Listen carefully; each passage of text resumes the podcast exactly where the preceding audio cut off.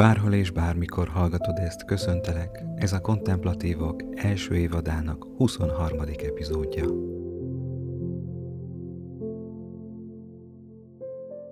Közelítsük meg ezt a harmadik idősíkot, amely a fejünkben élhet, és amely elvonhat bennünket a jelennek az örömétől és erőforrásától. Emlegettem már ezt a bizonyos alternatív realitást, ezt az elképzelt jelent, ami nem csupán a múlt és a jövő elképzeléséről szól, hanem arról, hogy valaki úgymond a jelent nézi, a jelen pillanatot szemléli. Itt van valahogy fizikailag a jelenben, de mégis ez a jelen valahogy az ő fejében átszíneződik. Ez a jelen valahogy az ő fejében eltorzul. És úgy gondolom, hogy ez egy nagyon-nagyon aktuális téma, és a minnyájunk számára fontos kérdés, hogy belegondoljunk abba, hogy mi is él a fantáziánkban. Milyen képek topzódnak, milyen filmjelenetek jelennek meg a fantáziánkban. És azt hiszem nagyon fontos, hogy ezt leleplezzük és erre ránézzünk. Igen, közelítsük meg tehát együtt ezt az idősíkot, az elképzelt jelen, az alternatív realitás idősíkját. Ami, ismétlem tehát, arról szól, hogy valahogy nem a reális jelenben élek, hanem mondjuk így egyfajta realitás tévesztésben. Ne jegyünk meg annyira ettől a kifejezéstől. A realitás tévesztés kapcsán talán egyből leszünkbe juthat valami patológiai jellegű realitás tévesztés, paranoiák, stb. Nyilván nem csupán erről van szó. Természetesen a realitás tévesztés megjelenhet nagyon erősen valakiben, valamilyen oknál fogva. Tényleg a betegség képét öltve magára, és ez aztán nyilván szaksegítséget igényel.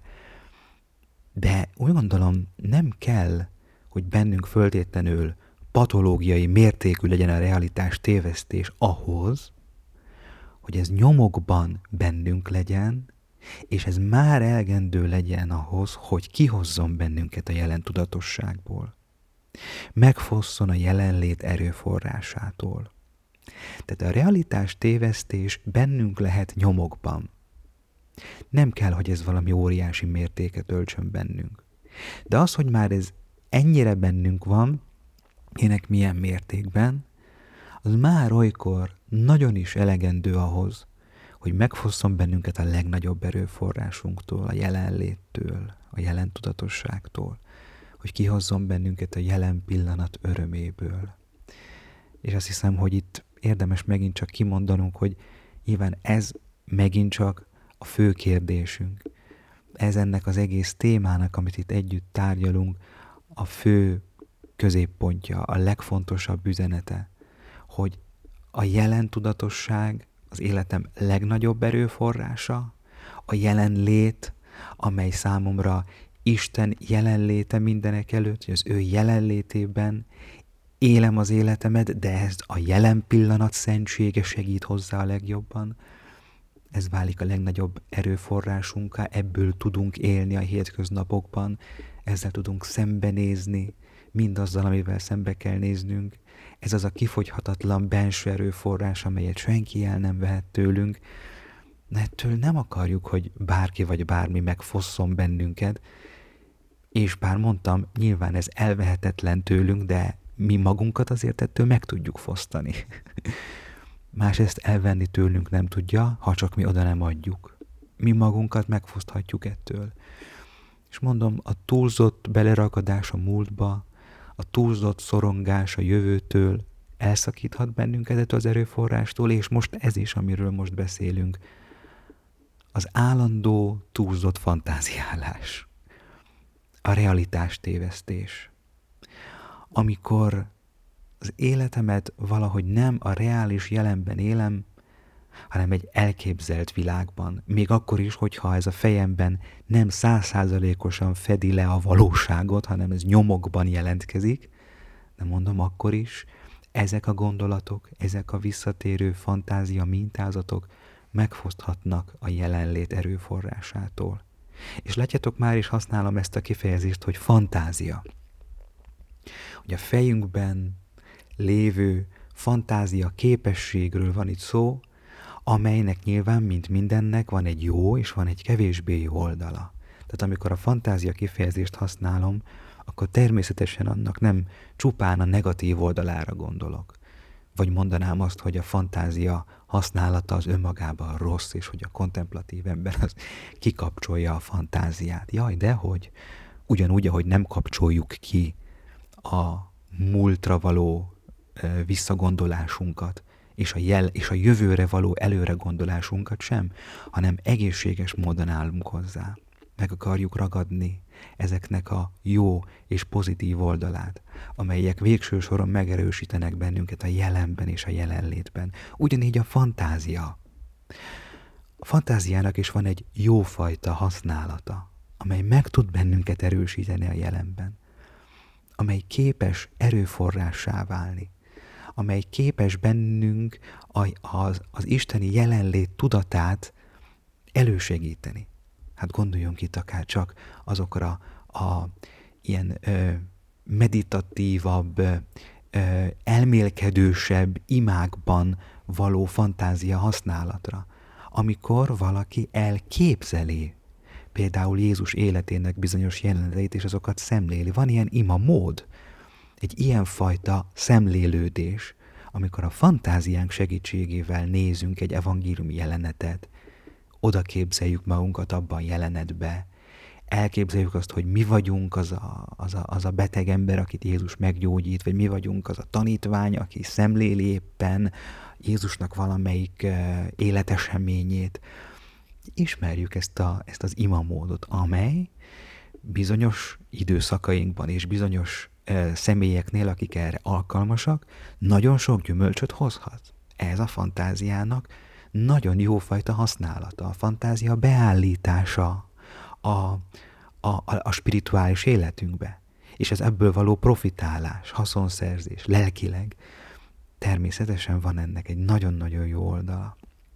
Talán még erre visszatérünk majd valamikor, hogy az imában hogyan lehet a fantáziánkat jól, jól használni, bár természetesen én ugye itt mindig a, a, a, a leg, alapvetőbb értelemben vett kontemplatív imára szoktam invitálni mindenkit, ami arról szól, hogy ott már nem használjuk ezeket a képeket annyira, vagy legalábbis csak ilyen mankó gyanánt, csak bizonyos pillanatokban, hogy visszatérjünk aztán a, a fantázia és gondolkodás mentes tiszta létbe és jelenlétbe. Igen, ez, ez az az ima mód, amit, amit én ajánlani szoktam, de természetes mondani, ez nem zárja ki azt a, azt a másik jellegűt, azt az aktív jellegű imád, amikor valaki éppen olyan lelki időszakban van, és olyan lelki periódust él, amikor sikerül neki a fantáziája segítségével szemlélni evangéliumi jeleneteket például, vagy sikerül neki elképzelnie olyan isteni titkokat, amely, amelyből ő lelki hasznot szerez, hogy ő ezt szemléli a fantáziája segítségével. És természetesen mondom, lehetnek olyan időszakaink, amikor mindez nem megy, amikor nem működik. Vannak személyek, akiknek ez alapvetően egyáltalán nem működik. Nem tudnak túl sokáig egyetlen egy dologra gondolni, vagy egy szép képet elképzelni, és az hosszasan szemlélni. Különbözőek vagyunk. Különböző Mm, lelki és mentális képességeink vannak, és ezt tiszteletbe kell tartani. Tehát ezeket, hogy aktív, meg ilyen passzív vagy jellegű ima, elmélkedősebb vagy, vagy, vagy szemlélődőbb jellegű ima, ezeket nyilván nem állítjuk egymással szembe. Mind a kettő nagyszerűen kiegészítheti egymást. Lényeg viszont az, hogy látjátok, majd talán egyszer a, amikor az imáról részletesebben beszélünk, akkor majd behozom azt, hogy hogyan lehet a fantáziánkat jól használni a, a kontemplatív imában is, vagy ebben az elmélkedős jellegű imában, amit az előbb mondtam. De most nézzük meg akkor a fantáziának úgy, úgy a hétköznapjainkban jelenlévő kevésbé jó oldalát. Tehát amikor a fantázia bennünket kiszakít a jelenből, a jelen tudatosságból, a jelenlétből. És már is ki kell mondanunk, hogy itt nem arról van szó, ami önkéntelenül, pillanatnyilag eszünkbe jut, úgymond, mint az első reakció. Tehát most ne ezekre a fantázia képeinkre gondoljunk, amelyek akaratlanul, önkéntelenül, első reakcióként megjelennek bennünk. Ez megtörténik mindenkivel. Első reakciója valamire mindenkinek van. És az első reakciókkal sok mindent magunkban kezdeni nem tudunk. Ezek reflex-szerűen bennünk egyszerűen megjelennek. Aztán, hogy mit kezdünk az első reakcióval, hogy megvizsgálván azt az első reakciót úgy döntünk, hogy megmaradunk azon, a, azon az úton, amit az első reakció javasol, vagy nem maradunk meg rajta, az, abban már jobban bejöhet a saját döntési képességünk, a saját felelősségünk. De az első reakcióink kapcsán, hogy ez nagyon fontos tudni, hogy nem nagyon van felelősségünk. Az első reakció bennünk megjelenik önkéntelenül. Tehát most nem ezekről a, az első reakcióként megjelenő, pillanatnyilag, önkéntelenül bennünk fel merülő fantázia gondolatokról vagy képekről van szó, hanem talán sokkal inkább úgynevezett visszatérő fantázia mintázatokról van szó. Tehát amelyek, és akkor itt megint arról van szó, hogy figyeljük meg magunkat, figyeljük meg egy kicsit kontemplatív módon pontosan, hogy mi zajlik a fejünkben, milyen gondolatok, képek zajlanak, ott, ott pörögnek és folynak az agyunkban, és ezt megfigyeljük, mert ugye az első lépés mindig az ítélkezésmentes megfigyelés, ahogy tanultuk a kontempláció első legfontosabb alaposzlopát, az ítélkezésmentes figyelem, megfigyelem magamban ezeket a visszatérő fantázia mintázatokat. És alázattal megállapíthatom, hogy igen, nekem van egy olyan fantázia mintázatom, amely állandóan és ugyanúgy tér vissza a fejembe, a gondolataim közé. És lehet már évek, évtizedek óta ugyanazt a kört teszem meg azon fantázia mintázat kapcsán. És talán ezek azok a fantázia mintázatok, amelyek, ben, amelyek bennünk elősegíthetik a realitás tévesztést. Amelyek mivel olykor tudattalanul vannak bennünk, működnek bennünk, de nem reflektálunk rájuk, nem vagyunk tudatosak, hogy ezek bennünk vannak, mert hogyha azok lennénk, akkor már a fantázia mintázat kicsit veszítene az erejéből, mert minden, ami kijön a fényre, minden, ami bennem a tudatosság fényébe beleáll, mindenre, amire én ráengedem a tudatosságom fényét, az, az már gyengül.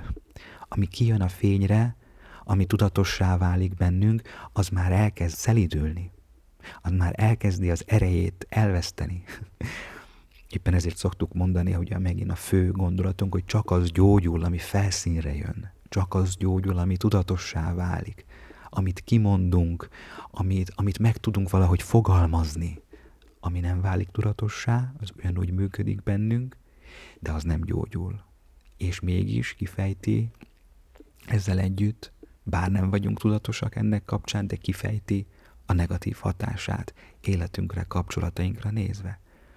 Tehát ezek a visszatérő fantázia mintázatok azok, amelyeket jó lenne újra és újra leleplezni, hogy mik ezek, amik, amik, amik bennünk zajlanak. És akkor néhány példa csupán erre, mert itt nagyon általánosságban tudunk erről csak beszélni. Mindenkinek nagyon más és más lehet ez a visszatérő fantázia mintázat. Talán csak néhány példa, ami úgy, úgy talán, talán sokakban, sokaknál előjöhet. Egy olyan fajta realitás tévesztés a fantázia segítségével, amelyben valahogy az jelenik meg, hogy nem abban az életben élek, amely az én reális életem.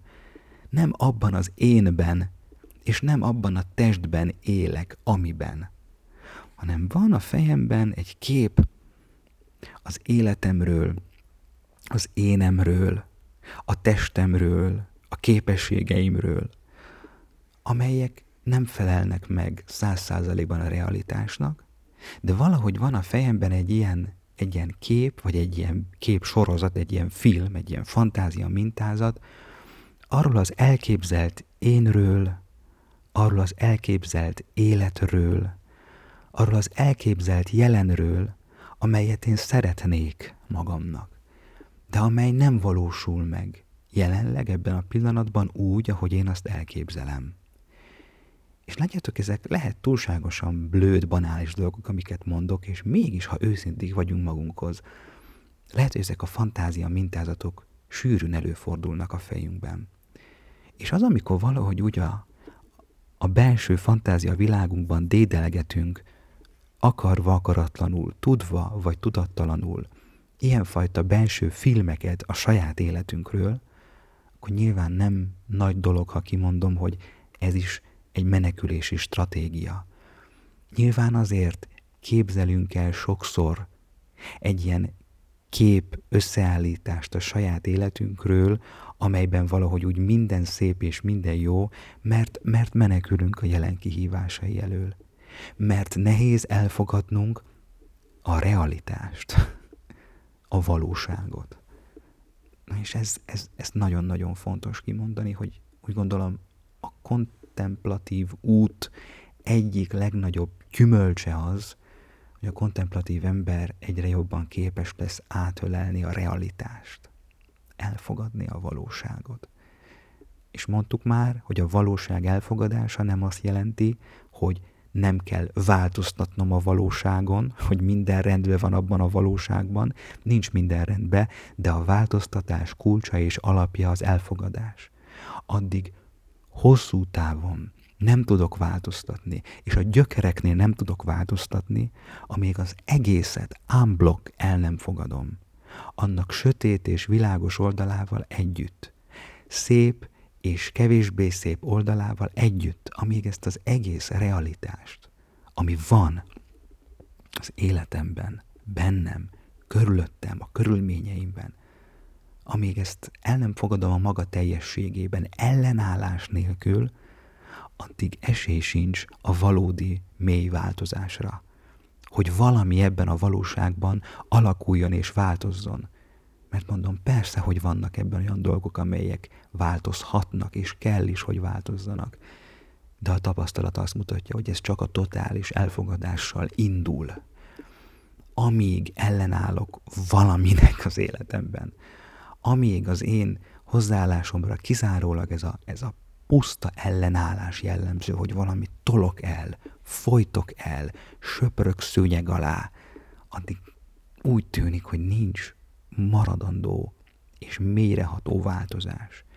De amikor mindent átölelek, mindent elfogadok, ellenállás és elfolytás nélkül az én realitásomban, akkor nyitom meg a teret arra, hogy aminek változnia kellene ebben az én realitásomban, az változhasson úgy egyáltalán. Tehát nagyon-nagyon fontos kimondanunk, hogy a, a kontemplatív ember egyre jobban képes elfogadni ellenállásmentesen a realitását. Egyre jobban fantázia, mintázatok nélkül és ilyen fejben élt második élet nélkül szemléli az illető a saját realitását. Átöleli és elfogadja azt, és ezáltal, ennek erejéből persze változtat a realitásán eh, azt, amit tud, megváltoztatja ebben, amit, amit meg tud és amit meg lehet. De ennek kapcsán a legelső lépés a realitás elfogadása, és akkor most térjünk vissza a fantázia világunkhoz. Milyen a fantázia világunk? Amikor elképzeljük máshogy az életünket, az énünket, a testünket, a körülményeinket, a kapcsolatainkat, a képességeinket, akkor erre mi jellemző? Nyilván az idealizálás. Amit elképzelünk magunkról a fantázia mintázatainkban, az mindig ideális. Az mindig olyan, amely megfelel minden egyes érzésünknek, minden egyes vágyunknak, annak az egész belső világunknak, annak megtisztulatlan részének is megfelelnek ezek a gondolataink, ezek az elképzeléseink. Magyarul ezek ideálisak. Idealizálunk. És a realitást és az ideák világát, az idealizálást nyilván nagyon könnyen szembe tudjuk egymással állítani joggal. Mert az ideális világba elmenekülhetünk a realitás elől. Amikor a realitást nem tudjuk megfelelően elfogadni. Amikor a realitás kihívásaival nem tudunk szembenézni. Akkor mindig ott marad ez az egér út, ez a kis kapu. A fejemben létezhet egy ideális világ, ahova menekülhetek. De ez nem biztos, hogy egy jófajta menekülés, sőt, egyáltalán nem az. Ez nem biztos, hogy valódi békét és boldogságot ad. Talán csak azokra a másodpercekre, amíg visszavonulok ebbe a fantázia világba, de aztán úgyis rám köszönt a realitásnak a szürkesége. Úgyis vissza kell térni valahogy ebbe a realitásba. De hogyha azt nem fogadom el, hanem mindig az ideális benső világom, a fantázia világom marad meg menekülési stratégiaként, akkor nyilván megint csak előkészítem magam egy nagy-nagy boldogtalanságra. Akkor az életem eh, elégedetlen lesz, és ez meg fog látszódni minden kapcsolatomon. Tehát látjátok, a visszatérő fantázia mintázataink önmagunkról, ezek olyanok, hogy jellemzőek rájuk nagyon nagy részben az idealizálás. Valaki a fejében él egy második életet, ahol minden ideális és tökéletes, amilyen az álmaimban szeretnék lenni. és figyeljük meg ezekről a, ezeket a magunkról alkotott ilyen ideális elképzeléseket. Őszintén, ez egyébként megint nagyon nagy aszkézis, és nagyon gyümölcsöző önmegtakadási gyakorlat amikor ezt fölvállaljuk legalább először magunk előtt. Mert fú, ez azért, ez azért érezzük ott, ott belül azt a szégyent, hogy, hogy hogy lehet az, hogy én magamról fantáziálok, vagy az életről, vagy a másik emberről én fantáziálok. És ugye ezt, ezt, ezt főleg egy bizonyos lelki közegben, környezetben nagyon-nagyon nehéz fölvállalni, még saját magunk előtt is, hogy bizony vannak fantáziáink. És minden embernek vannak fantáziái. És olykor hajmeresztő dolgok vannak a fantáziákban. Olykor, hogyha az filmre vinnénk, hát Jézus Mária, hogy ott, ott, ott mik jelennének meg. De ott kezdődik a gyógyulás. Ott kezdődik a változás. Amikor a, hajmeresztő, összefüggéstelen fantázia mintázatainkat egy kicsit fölszínre hozzuk. Egy kicsit, tudatosítjuk. És ez nyilván nagyon sokszor egyedül nem megy. Nagyon sokszor pontosan az isteni gondviselés azon van, hogy belőlünk ezeket kihozza. Például találkozunk egy olyan személlyel, vagy belekerülünk egy olyan helyzetbe, aki, ami által egyszerűen önkéntelenül ezek a fantázia mintázatok elkezdenek bennünk feljönni. És, és hogyha ennél a pontnál nem ijedünk meg, és nem kezdjük őket visszanyomni, hanem végre tudatosítjuk őket, akkor végre esélyt adunk magunknak arra, hogy ezek megváltozzanak, hogy ezek a fantázia mintázatok gyógyuljanak, és végső soron a helyükre kerüljenek bennünk. Tehát ez az idealizáló belső fantázia világ az életünkről, amit, amit elképzelünk, ugye hát ez, ez milyen? Hogy milyenek lennénk, kik lennénk, hogy néznénk ki, mit csinálnánk. Vagy elképzeljük azt is, hogy milyen lenne a múltunk, milyen lenne a jelenünk, vagy milyen lenne a jövőnk, milyenek lennének a kapcsolataink, az anyagi helyzetünk, a karrierünk. Ez mind-mind ideális lenne abban, amit elképzelünk, de hozzáteszem, hogy amit elképzelünk az ideális világunkban, az talán nem ö, szenvedésmentes. Ott van a szenvedés is talán ezen elképzelt idealisztikus világunkban, de az a szenvedésnek az a formája is ideális. A halál is ideális benne. Tehát lehet, hogy az elképzelt, idealizált világunkban szenvedünk és meghalunk, de idealizált módon. Úgy, ahogy, ahogy, ahogy azt szeretnénk. Úgy, úgy dicsőségesen. Tehát az a, az a mi szenvedésünk olyan, az a betegségünk, amit magunknak elképzelünk, amely, amely az, a, az, a, az a szép típusú, amelyet bizonyos filmekben látunk, hogy valakik olyan, az, olyan, olyan betegségen mennek keresztül, amely, amely úgy filmre vihetően szép, és a halál módja is ilyen szép.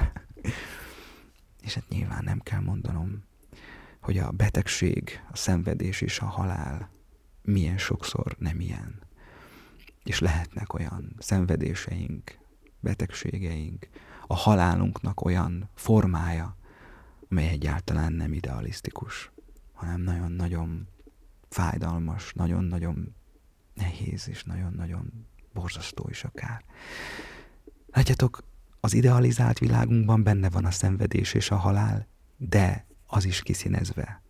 Az is úgy, hogy abban valahogy jól érezzük magunkat. Egy dicsőséges, ideális szenvedés és egy dicsőséges, ideális halál.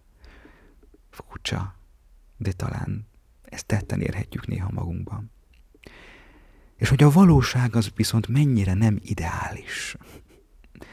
Igen, a realitás az nem ideális, úgy tűnik. Mégis talán kimondhatjuk, hogy a realitás az jobb, mint az idealizált világ. A valóság az jobb, és boldogabb, és szebb, ha azt ellenállásmentesen elfogadom és átölelem, mint az a bizonyos ideális világ, amiben persze menekülök, de mivel azt nem tudom magamban, a fantáziám segítségével 24 órába föntartani, és vissza kell zuhannunk a szürke realitásba, a valóságba, de mivel ott nincs bennünk az elfogadás, és továbbra is ellenállunk, ezek a visszazuhanások a szürke realitásba, ezek, ezek borzasztó élmények. És látjátok éppen ezért, amikor oldódik bennünk az ellenállás, amikor elfogadjuk a valóságot, akkor kiderül, hogy a valóság a maga szürkeségével, a maga fájdalmaival, a maga sötétségével, a maga nem ideális voltával mégiscsak jobb. Jobb a valóságban élni, még akkor is, ha az nem ideális. Mégiscsak boldogítóbb, mégiscsak egy elégedettebb élet forrása az, amikor a valóságot ölelem át ellenállásmentesen, mint az, amikor mindig visszamenekülök az ideális világba. És akkor így mondhatjuk talán ki azt, hogy, hogy a valódi ideális világ az a realitásnak az elfogadása. Az az igazán ideális. Amikor valaki barátságba kerül a valósággal.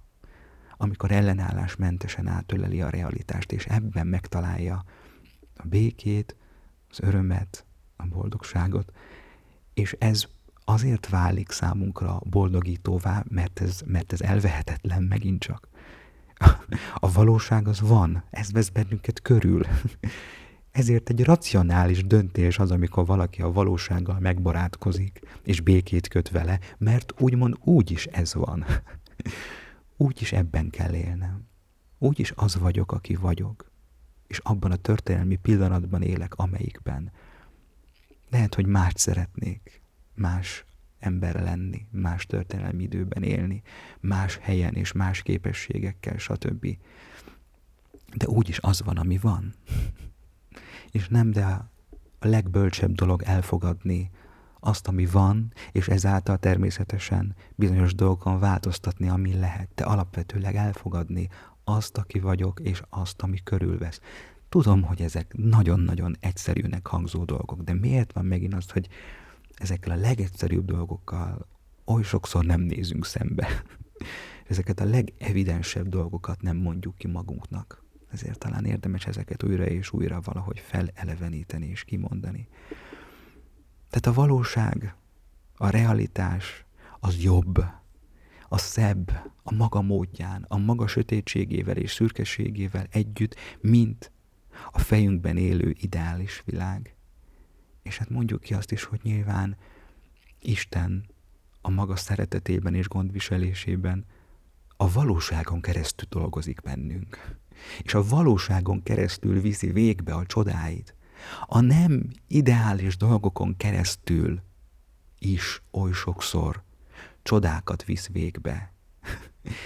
És, és ezt is hogy nagyon-nagyon jó látni, hogy, hogy Isten nem az idealisztikus világban működik, hanem a valóságban. Ő itt ebben a realitásban fejti ki az ő, az ő, az ő tevékenységét, teszi a csodáit, és, és, és teszi azt, amit a legjobbnak lát és legjobbnak gondol, de ezt nem fogom észrevenni. Isten cselekedeteit, az ő, az ő gondviselését, addig, amíg egy idealisztikus fantázia világba menekülök vissza, addig ezt nem fogom látni, hogy ő hogy működik. Akár azokon a nem ideális dolgokon keresztül is, amelyekre én azt mondanám, hogy na ne, hogy ezen keresztül lenne jelen Isten az én életemben, ezen keresztül dolgozna ő az életemben.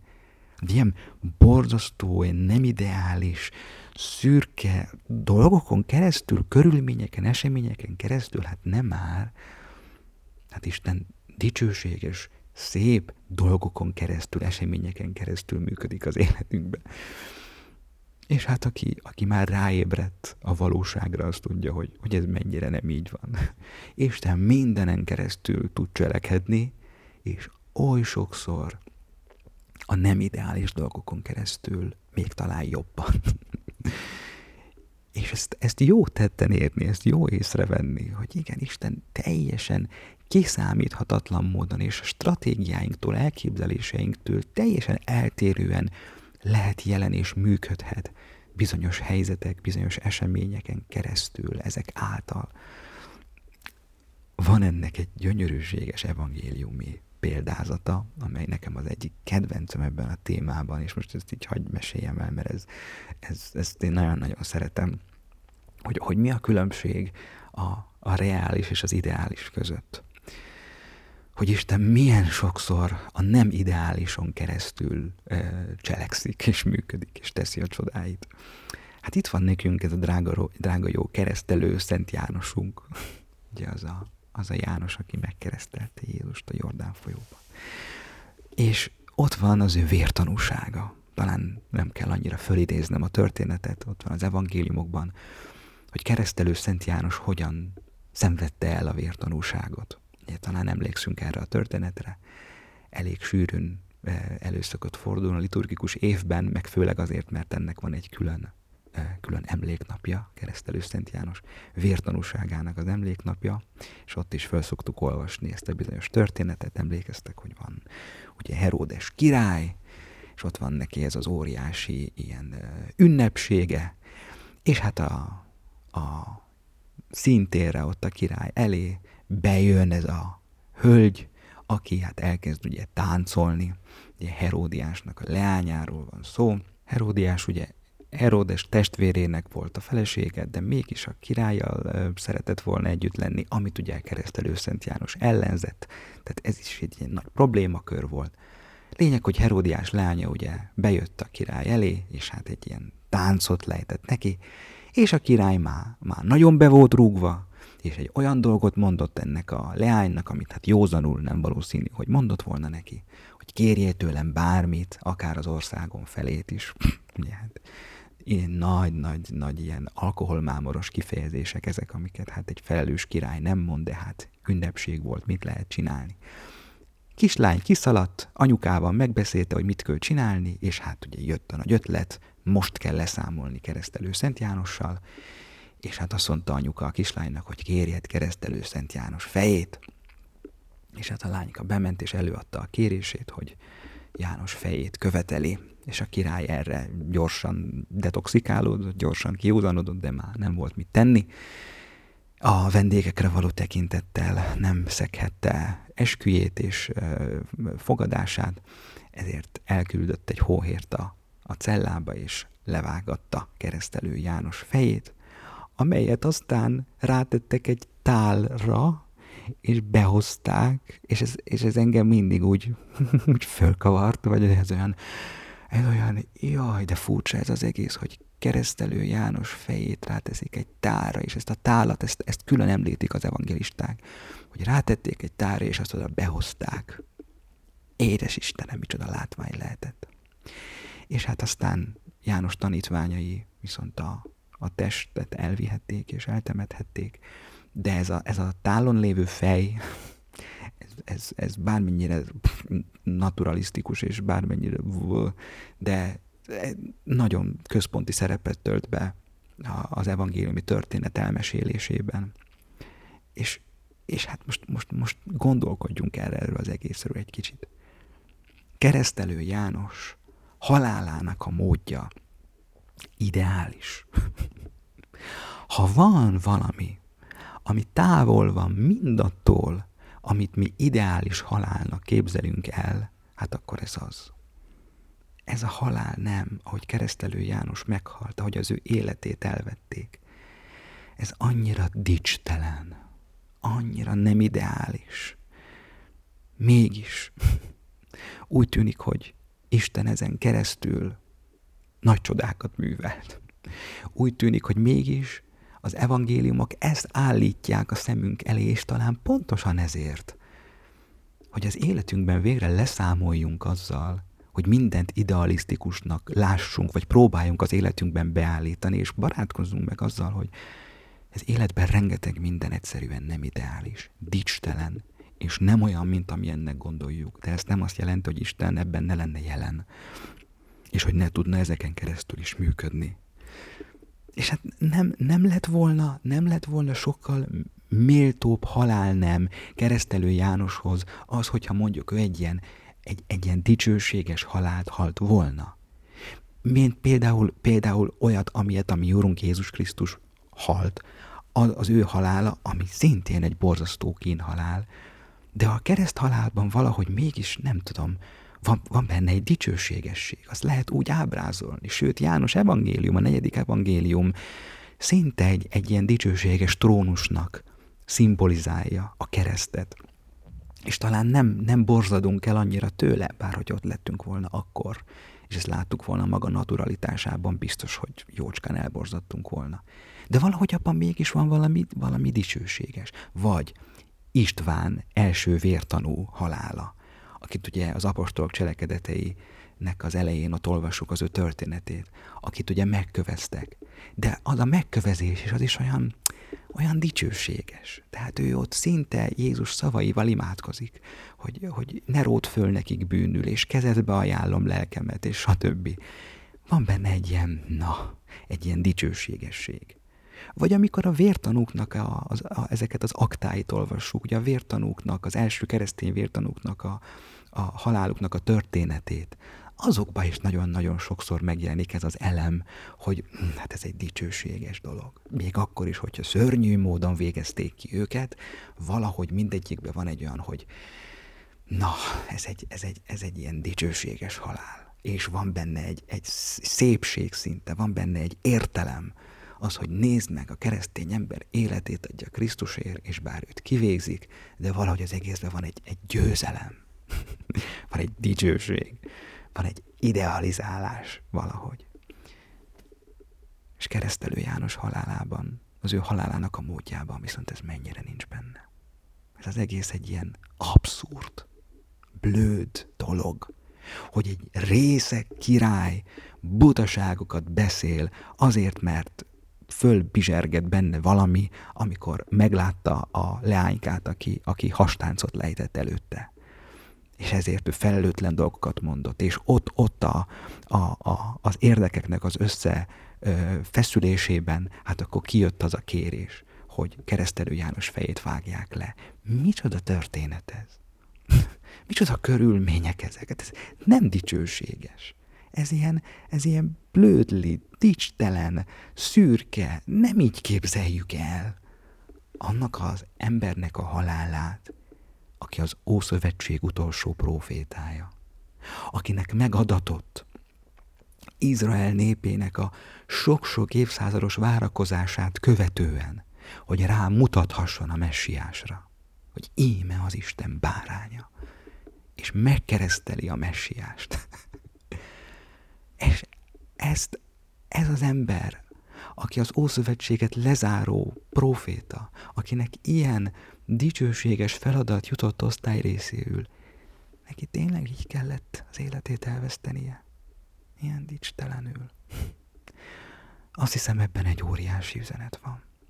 És ez az evangéliumi részt, amikor olvassuk, nekem mindig ez jut eszembe, és hálát adok hogy az evangelisták nem színezték ki keresztelő János halálát, és nem idealizálták, és nem tettek bele megint mindenféle olyan elemeket, amelyek valahogy ezt azért mégiscsak egy kicsit dicsőségesebbé tennék. Nem.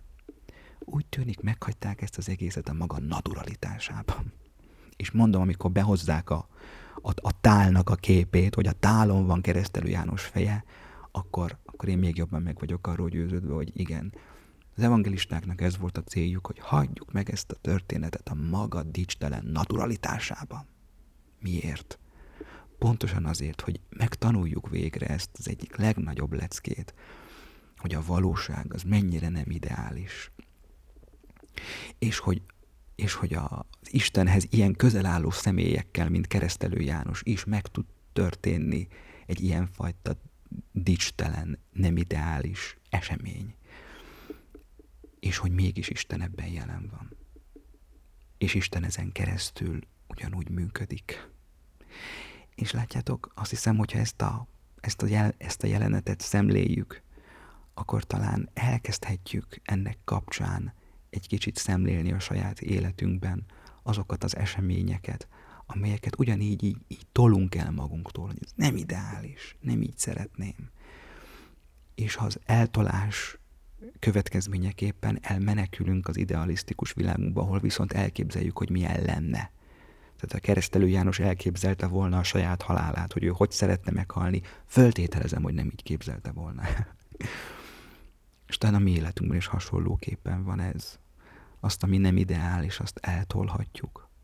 És ott kezdődik a kontemplatív ébredés, és a kontemplatív attitűd, amikor ezt a bizonyos nem ideális realitást elkezdjük elfogadni, hogy ez ilyen. És ebben az elfogadásban egyszerűen ki fog számunkra derülni, hogy ez mégiscsak jobb, ez mégiscsak szebb, ebben mégiscsak van valami, valami benső béke, bármennyire is ez nem idealisztikus, és bármennyire nem tökéletes, mégiscsak a realitást elfogadni és átölelni, na az az igazán ideális. Az az igazán békét hozó az életünkbe. És nem baj, hogy a dolgok nem mindig ideálisak, és nem úgy sikerülnek, és nem tökéletesek. És hogyha leszámolunk azzal a stratégiával, hogy ezt állandóan magunk elől is elrejtsük, és hogy ne vállaljuk föl, nem hogy mások előtt, de még saját magunk előtt se, hogy ezzel leszámolunk és átöleljük a realitást, akkor ebben valami nagyon nagy békeforrást fogunk találni, hogy igen, ez ilyen. Én ez vagyok, aki vagyok, velem ez történik, én itt élek, ilyen körülmények között és ilyen események közepette. Ez van. ez az ez van, ez egy szép kontemplatív ima. Sokszor imádkozhatnánk, csak két szó, ez van. ez a realitás. Nem lehet más, mert ez a realitás. Ellenállásmentesen elfogadom, és ebben már lesz egy öröm. Már lesz egy benső béke. És nem kell visszamenekülnöm az ideális világba, és nem kell onnan fájdalmasan kiesnem vissza a szürkeségbe, hanem már itt, a szürke világban megtaláltam a színt. A szürke, nem ideális világban megtaláltam az ideálist, az örömet, a békét, az erőforrásokat. És ez az ez van, mint olyan, képessé tehet arra, hogy megváltoztassam ezen belül azt, amit meg tudok még változtatni. Amit pedig nem, az pedig ellenállásmentesen elfogadjam, anélkül, hogy visszamenekülnék az ideális fantázia mintázatokba. Hát látjátok, egy ilyen evangéliumi jelenet, mint, mint keresztelő Jánosnak a vértanú halála. Néha nem is gondolunk bele, hogy milyen, milyen, milyen mélységeket, dimenziókat tartalmaz, és én, és én nagyon, nagyon örültem, amikor nekem ez egyszer úgy, úgy leesett, és nagyon sokat segített abban, hogy, hogy az élet nem ideális dolgait valahogy mégiscsak el tudjam fogadni, és azt tudjam mondani, hogy igen, ez van, ez a realitás, és ebben van valami, van valami öröm, egy szépség, egy béke. Hát így érdemes kicsit belegondolni néha a fantázia világunkba, reflektálni a fantázia világunkra.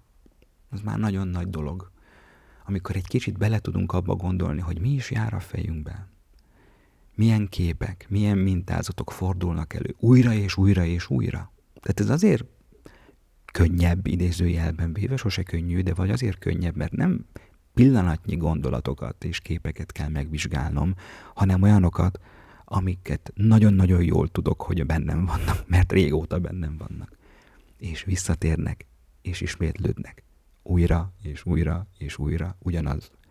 Ugyanannak a sorozatnak ugyanaz az epizódja megy újra és újra, nincs folytatás. ugyanaz a film, ugyanaz a jelenet, mindig ugyanúgy.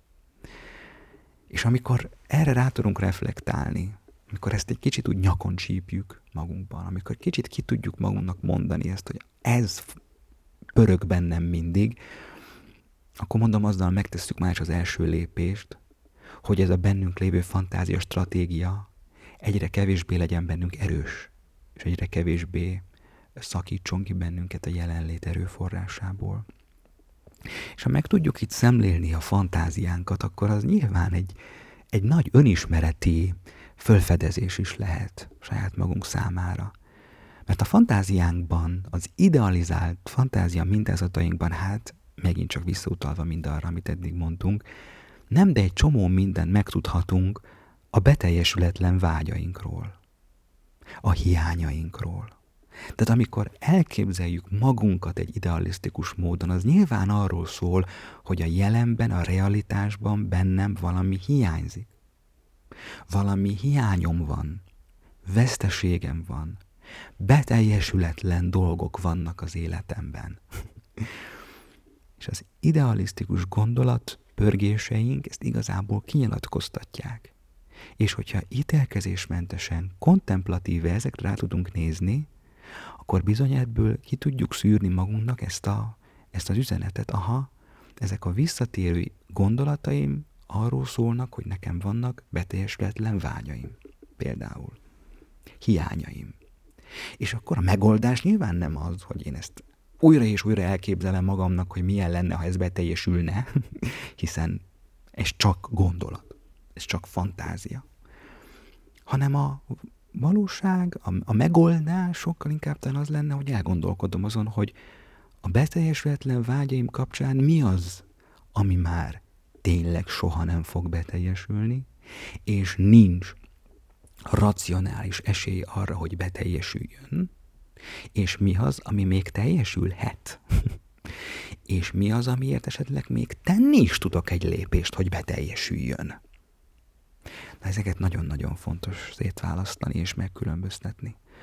És azon beteljesületlen vágyaink kapcsán, amelyek kapcsán mondom, megállapítottuk alázattal, hogy itt már nincs a beteljesedésnek racionális lehetősége, nyilván csodák bármikor történhetnek, de, de mi a rendes úton járunk, nem a rendkívüli úton. A rendkívüliségek nem függnek tőlünk. A rendkívüli vagy megtörténik, vagy nem, de mi attól a rendes úton kell, hogy járjunk. Tehát a dolgok normál menete szerint lehet, hogy vannak olyan vágyaink, amelyek racionális esélyekkel nézve már nem fognak beteljesülni, amiket el kell engednünk, amiket már, már nem, nem lehet az életünkbe visszahozni, vagy soha meg se valósult. És akkor itt van az elengedésnek a gyásza, az elengedés aszkézise ami az életemben elvesztettem, és már nem jön vissza, vagy ami sose valósult meg, és nincs rá esély, hogy megvalósuljon, akkor ott nyilván a megoldás nem az idealizált fantáziálás, hanem az elgyászolás, az elengedés. Hú, de nehéz dolgok ezek. De mennyire gyümölcsözőek, amikor valaki végre ezt vállalja, hogy igen. Elengedem, elgyászolom azt, ami már, már nem teljesül, vagy sose teljesült, és lehet sose fog amik kapcsán mondom, megállapítottam, hogy bizony ezek úgy tűnik ebbe a kategóriába tartoznak.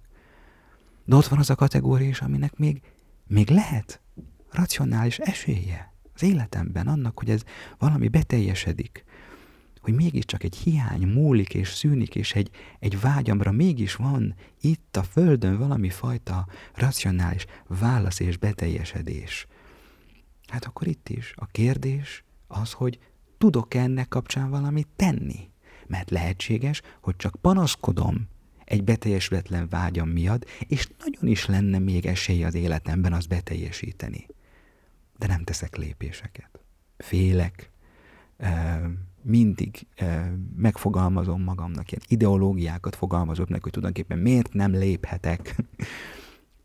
De igazából, ezeket elengedjük, akkor kiderül, hogy ha lépnék, lehet, hogyha tennék egy-két lépést, akkor benne van a pakliba az még. Racionálisan is, hogy közelebb kerülhetek ama vágyamnak a beteljesedéséhez.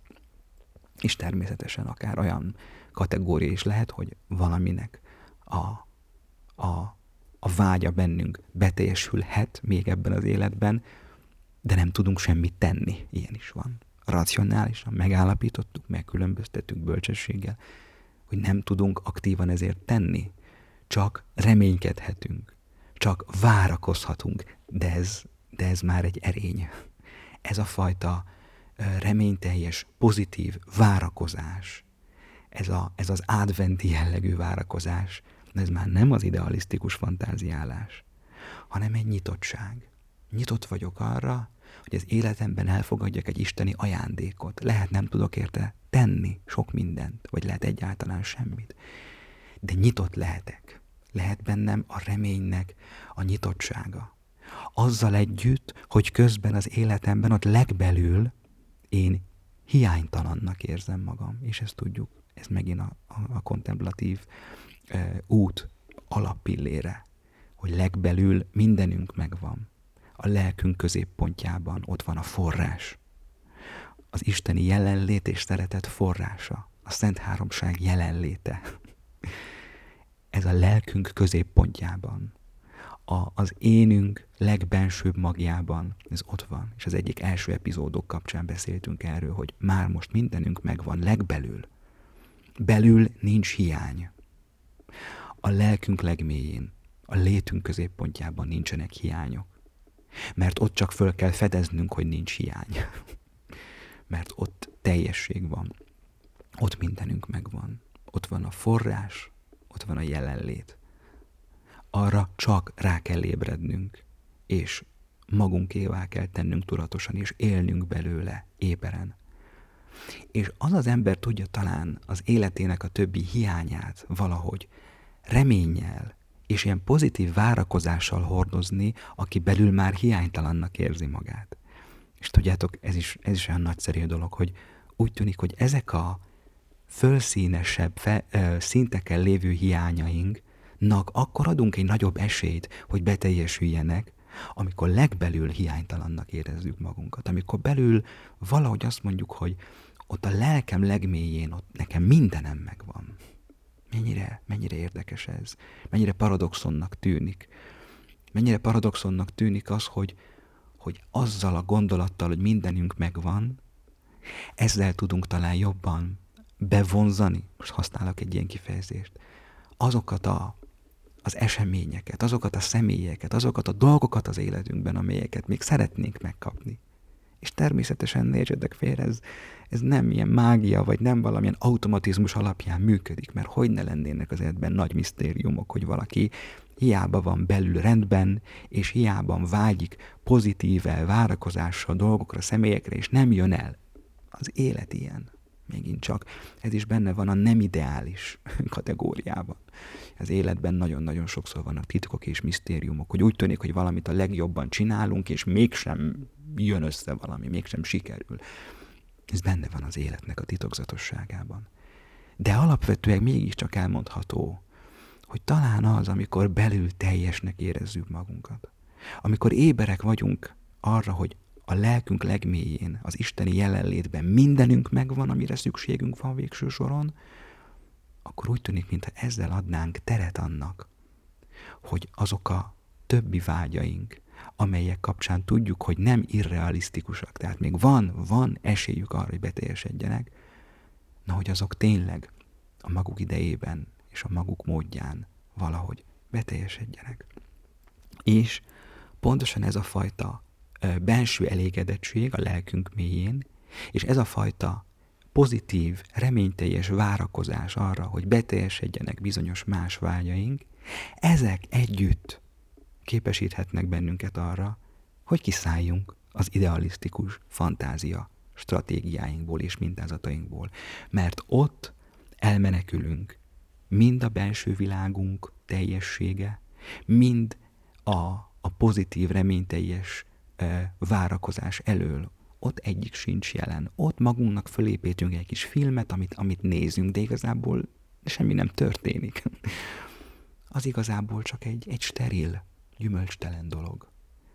De amikor ebből valahogy kilépünk, és szembesülünk a hiányainkkal, pontosan a fantáziánk által, de ezeket a hiányokat valahogy mégiscsak megpróbáljuk elfogadni, elengedni, amit el kell, és várakozással tekinteni arra, amiket még nem kell elengednünk, hogy ezeket így valahogy együtt átöleljük.